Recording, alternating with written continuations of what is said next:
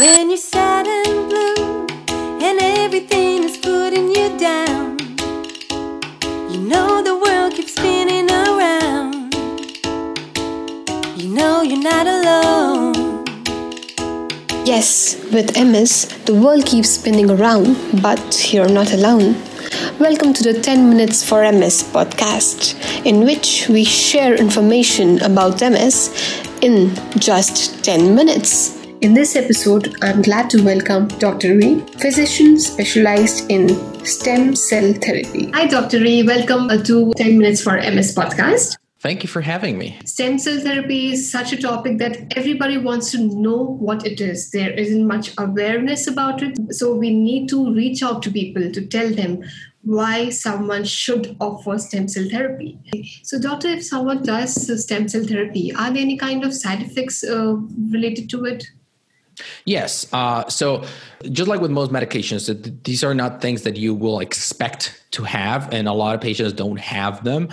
But you could trigger an important immune response. You could trigger a flare up of symptoms. You could decrease your quality of life for a certain period of time while your immune system rebalances. Now, there are a lot of things that different clinics, different protocols can do to mitigate these things. it is rather rare when when being treated by professionals who are knowledgeable both in stem cells and in multiple sclerosis but it is a possibility. There is also possibility of everything all the risks that are related with the bone marrow aspirate for instance. So uh, you can get bruises you can get infection and you can get a bunch of other things that you know need to be considered. It's it's a certain cases it's it's uncomfortable so you'll be sore for a couple of days. So those things you need to consider. Now in terms of long term side effects, we really haven't seen any. There is a possibility, but we really haven't seen a lot of them. Like if you went in there and you had a treatment with somebody who's really responsible, really looking out for it, and you had one of these terrible side effects and they didn't do anything to mitigate it, then yeah, you could have long term sequelae. Um, but otherwise, it's it's a rather safe process, especially especially if you're using your own cells. Um, so, when a person has done stem cell therapy, does he require to maintain any kind of diet and lifestyle protocols to see the effectiveness of stem cell therapy last longer? Of course. But, and this is a very important but, the one thing that I want to make very clear is that they have to do that not because of the stem cells. They have to do that because they want to take care of their health. Remember that stem cell therapy is not something that we do instead of everything else that we're supposed to be doing to care for ourselves. It's something that we do in conjunction with, in addition to everything else that we're doing. So you don't suddenly get stem cell therapy and then say, now I can go to McDonald's whenever I want. You don't get stem cell therapy and say, now I don't need to work out. You don't get stem cell therapy and say, I no longer need to watch out for my sleep hygiene. You do it because you want to heal your body. And in order for your body to heal, you need to stop hurting it.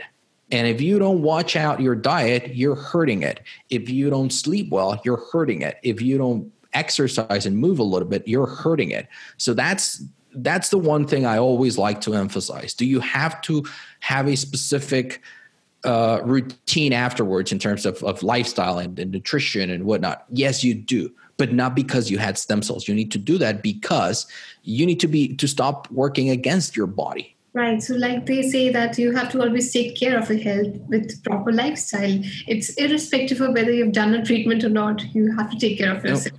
And whether you have an MS or not. Yes. So, these are recommendations that I would give anyone. How long does the results last? Okay.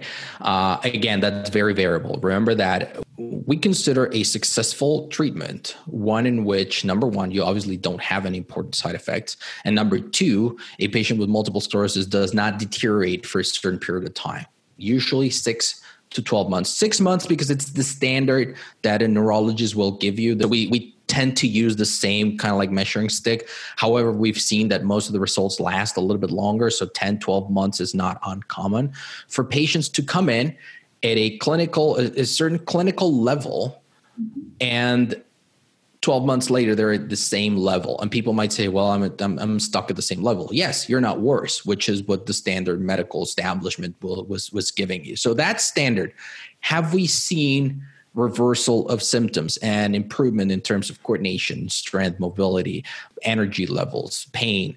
Yes, we have. However, it is very important to gauge expectations. That is not the goal of the treatment. The goal of the treatment uh, is to prevent further deterioration in the short to midterm, so six to 12 months, sometimes last 18 months, sometimes it is 24 months.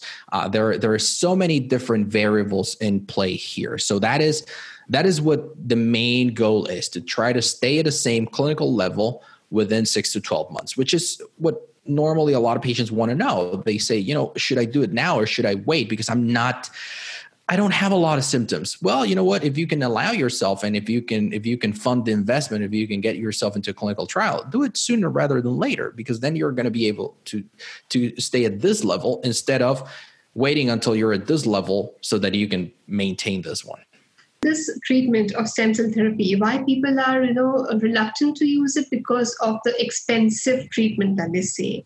Would like to tell a little about that as well. How expensive is this currently? And do you think in future the expense might a little down? I do think that we will eventually start seeing some some forms of safe stem cell treatments for certain conditions uh, become less expensive. I don't think they're they're ever going to get to like basement prices. I don't see a scenario where insurance is going to be covering any of these treatments anytime soon. Maybe five, ten years down the road, that might start happening in some. I do know that there are some progressive governments with uh, some progressive public health systems, uh, especially here in, in, in Europe and in certain areas, where they will they will provide stem cell treatments for their for their citizens when when needed in certain conditions. Right.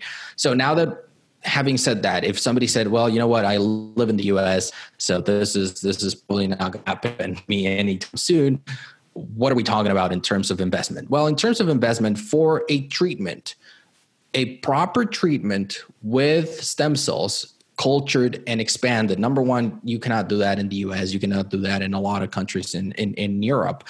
Um, cultured, expanded, and reutilized, you will need to be looking to going out of the country. So, what are the most common uh, destinations for these type of treatments? Well, if you're if you're in in, in America, uh, you're talking Mexico, you're talking certain places in Central America, so Panama, Costa Rica had them for a while, and then they they they, they they kicked some of those clinics out. Now they're in Panama, um, Dominican Republic, I, I, I, believe as well. Russia had them or has still some one or two centers. I know that India has uh, a couple of centers. Now you need to figure out where they can, like I said, your condition just like with most other autoimmune disorders is, is very specific. You need to look for a very specific kind of treatment. And and you need a facility that will be able to culture and expand cells so that you can get your own cultured and expanded cells. And they don't want to sell you you know umbilical cord blood and then all the wonders of it. And when they do that, it basically means this is the only source of cells that we have access to, or we don't have a license to culture and expand. Um, and they're probably not the best facility for multiple sclerosis. They might be for other conditions, but not for multiple sclerosis. So, considering those things, ballpark figures you're talking around 17,000, um, 17,000 US dollars plus your travel expenses um, sometimes a little bit higher, up to twenty five thousand is kind of like the common ones. But there are there are certain uh, facilities where their protocols, you know, they they charge fifty, fifty five thousand, sixty thousand dollars because they do myeloablation and they have you there for thirty days and they do all sorts of things, which might be indicated in some patients, but the bulk of patients with multiple sclerosis who might be uh, suitable candidates for a therapy. Ballpark figures that you can expect to pay is anywhere from 17 to 20. That's wonderful. Thank you so much. Right one. And if you would like to speak to me about these things, just just head on over to my website, drernestomd.com uh, forward slash stem cells and book a call with me, a, brief call with me. Uh, and I can help you figure it out and maybe, you know, refer you to a facility that can serve you. Well, thank you so much again, Doctor, for your time and have a wonderful day. Thank you for the invite. Thank you, warriors, for being with us. I hope you found this session useful. We will be back again next week with another informative session. So, don't forget to subscribe and reserve just 10 minutes for MS. No, you're not alone.